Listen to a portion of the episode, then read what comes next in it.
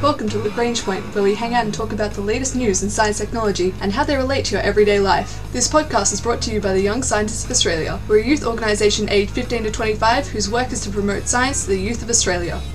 Ocean acidification, changing climates, all of these have once before wiped out life in our oceans. Find out about the Permian Triassic mass extinction event in our oceans and how our oceans struggle to recover many years, millions of them in fact, afterwards. But which creatures fared better than the rest? Plus, we find out about a massive blob in the sea of warm temperatures and how creatures adapt to that as well.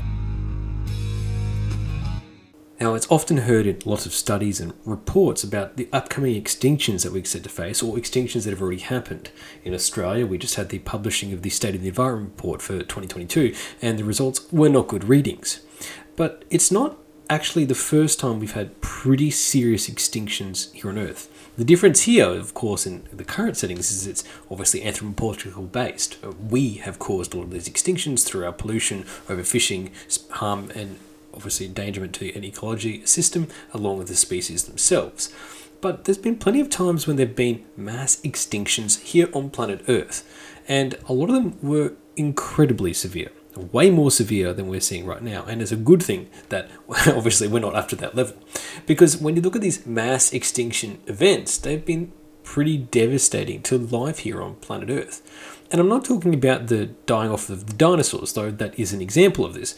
One of the ones that is probably the most disastrous is the Permian Triassic extinction event, which occurred around 252 million years ago. Now, when this event occurred, a huge amount of life on Earth just vanished, died off pretty rapidly. And the recovery on life on Earth took millions of years to get anywhere close back to the biodiversity seen in pre extinction levels. And if you want to think about, for example, life in the sea back then, there was around 90% of the species disappeared. Now, that's just unbearably, unimaginably huge. So, if you look at it, uh, numbers range between around 57% of biological families went extinct in that period of time, 83% of genera, and 81% of marine species, and 70% of terrestrial vertebrate species. Uh, it also was the largest known mass extinction event of insects. If you look at the types and the densities of mass extinction events, this Permian Triassic event, especially in the oceans, is definitely the most devastating that we have on fossil record.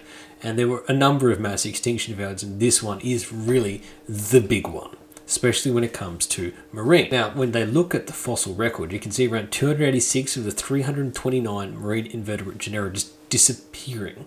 And the extinction primarily affected species with calcium carbonate skeletons. Those that are reliant on stable CO2 levels to basically produce the material they need to make their, their skeletons. So when you have ocean acidification as a result of increased atmospheric CO2, they really, really struggle. Now, of course, 250 million years ago, we don't really have a good fingerprint of what exactly happened to cause this. Could have been vul- increased volcanism, changes in the atmosphere concentration, changes in, in the acidity of the oceans, you name it. But our real problem is the fact that, well, trying to understand what happened so long ago is particularly difficult in the sea because the ocean floor turns over every around 200 million years, and this is just after that boundary point. So our ability to reverse engineer it is pretty difficult. But in areas that haven't been turned over, areas we have really good fossil records, records, we can actually get some pretty interesting insights into not just what died off, but how the life that managed to survive recovered after such a hugely catastrophic mass extinction event caused by very massive changes in the Earth at that point in time.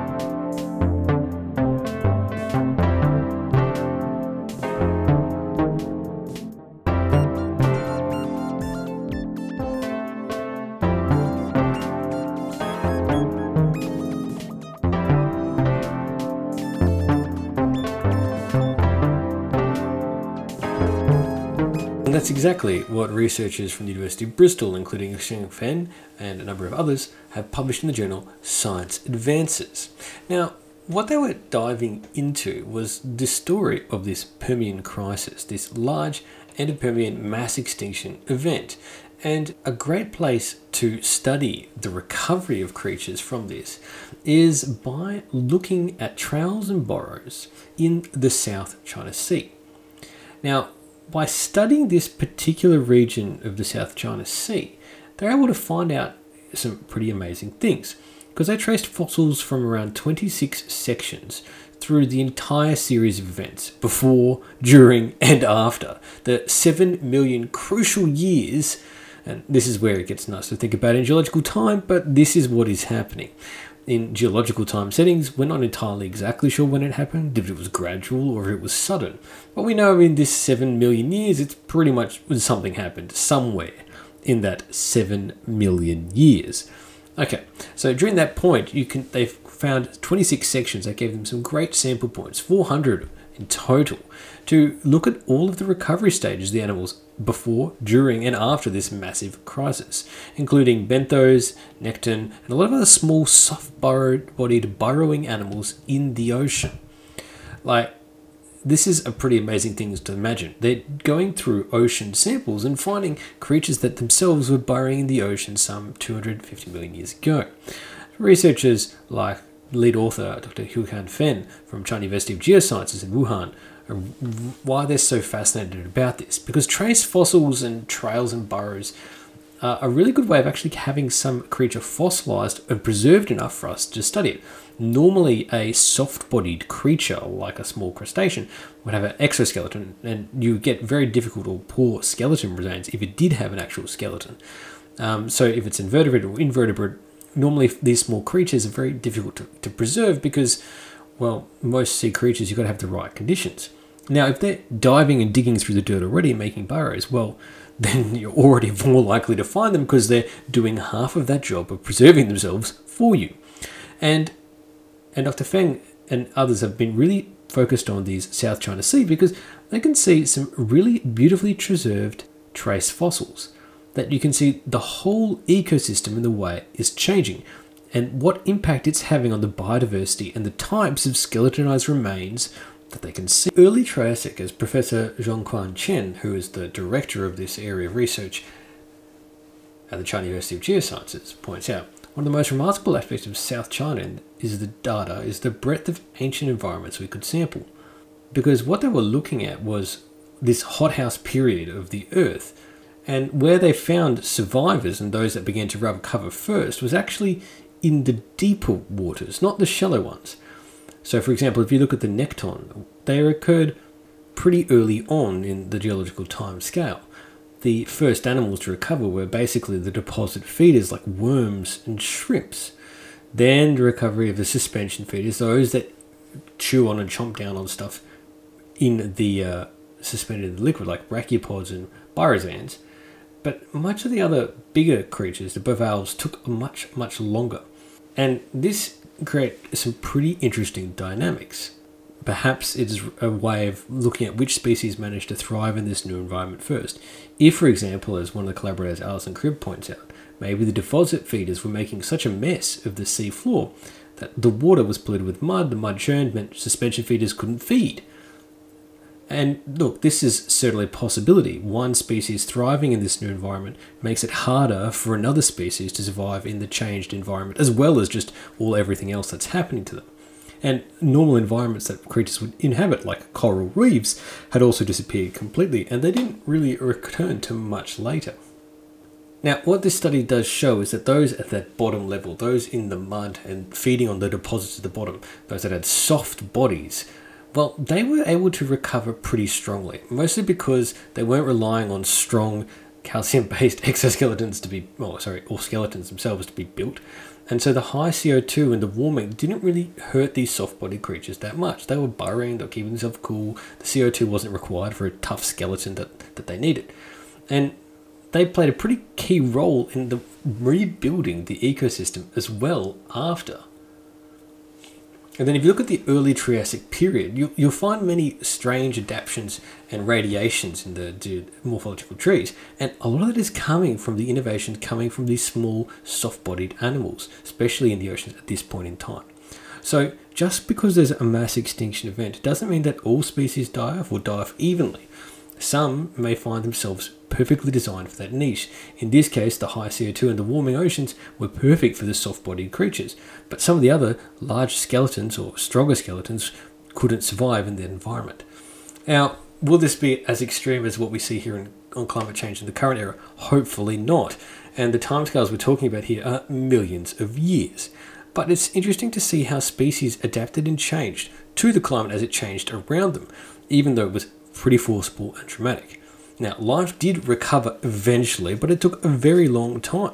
And it was a certain niche that had to flourish first before others could redevelop and uh, customize themselves to the new changed climate. There's some interesting work from researchers from the China School of Geological Sciences in Wuhan, University of Bristol, published in the journal Science Advances.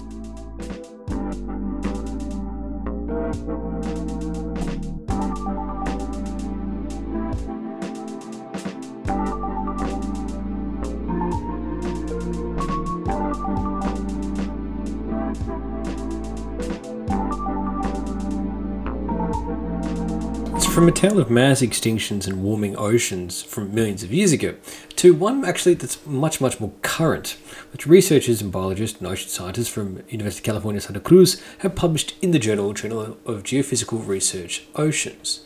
Now, this research in this paper, first author was Rachel Holser with a large team of collaborators, including Keates, Costa, and Edwards. Now, what they were investigating is something pretty unusual and something that sounds like it's out of science fiction the North Pacific Blob. Now, the North Pacific Blob was basically a marine heat wave, a concept you probably didn't really hear of before, but just in the same way that large masses of cold and warm air can settle in certain regions in our atmosphere, just like air is, in a sense, a fluid, so is fluid in the ocean with currents and so on. That all the things that can create heat waves in atmosphere can happen pretty much in an ocean. We don't talk about it that much because it's harder to study and, and measure, but it's there. If you've heard of the La Nina and El Nino patterns, this is an example of a cyclical pattern of heatings and warmings, which causes all kinds of effects, droughts and rainstorms, as we're seeing here right now in Australia. That's an example of an ocean heating or cooling zone. Now, the North Pacific blob, on the other hand, was a specific marine heat wave that started in late 2013 and continued all the way through to 2015. It was the largest and longest lasting marine heat wave on record. Now, the particular researchers here were using a whole bunch of data, data collected surprisingly on elephant seals, that give us much more insight into what was happening deep under the surface. The documented it's easy to document and study surface warming because we can use satellites, we can use a number of other things, but what's happening inside the water is way harder. And this blob wasn't as simple as researchers once thought. Now, the reason why they were using these elephant seals is because it was a data set that the researchers had. University of California, Santa Cruz has been long studying elephant seals. Daniel Costa, professor of ecology at UCSC, have been using decade long studies of advanced tagging technology to track the month long migrations of these elephant seals up and down the North Pacific Ocean and they're really handy to track as well because they go on a pretty good journey of around 6,000 miles across the North Pacific. Well, it's a pretty good way to collect a whole bunch of data. Female elephant seals go to the open ocean, and that's pretty good because you know they're going out in there pretty regularly and traversing through a pretty unusual journey. And a ship might only ever go through that area once to collect data, whereas the seals are traversing all the time and they're traveling all over the place. And it gives you a really rich data set. And that's the kind of data resolution that was not just on the surface where, you know, a boat or satellite could take it, but deeper down. Because elephant seal data they collected was actually going even a thousand meters or so deep into the ocean. Now, what they saw from the data from the seals is that this big blob of heat in the ocean was even measuring warmer, warm temperatures extending down a thousand meters below the surface. And this subsurface warming actually persisted way longer. 2015 was the purported end date of this North Pacific blob, but actually, subsurface warming was continuing well into 2017, long after the surface temperatures had stabilized. Now, scientists just didn't know because they weren't able to accurately measure and track it. But using the seal data, they can. Now, the blob, as we're understand it at least today, was well studied with respect to surface warming because the surface warming is driven by atmospheric effects, which can be easily tracked and changed using all of the models and data that we have on the atmosphere. So, why there was extensive subsurface warming then raised to researchers like Edwards a lot of questions because, well, if the driving mechanism was thought to be the atmosphere, how is it still having so much heat underneath? And actually, where was this heat coming from? If the surface had cooled and normalized again, where was what was driving the lower parts to still be heated?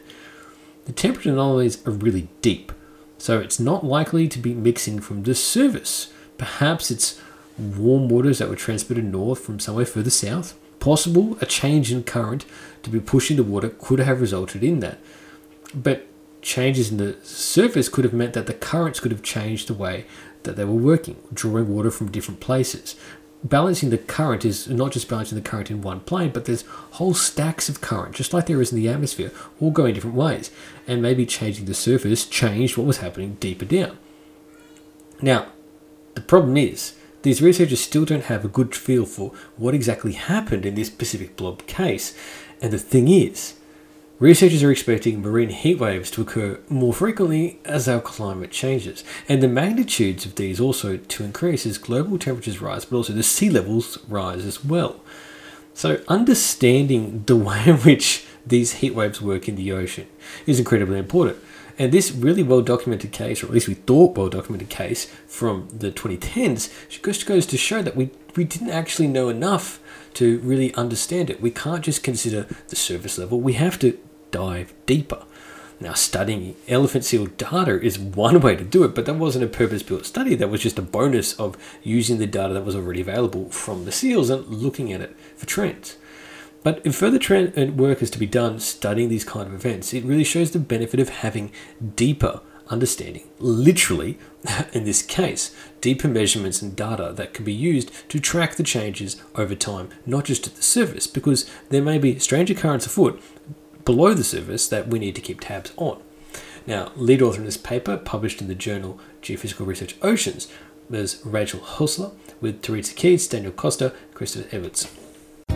This has been the Young Scientists of Australia's podcast, Lagrange Point. From huge percentages of ocean life being wiped out and slowly recovering, to the way heat can persist in our oceans for far more than we expected. Our ocean and climates have changed in the past and continue to change. Our ending theme was composed by Audionautics. Head to ysa.org.au for more information about the Young Scientists of Australia.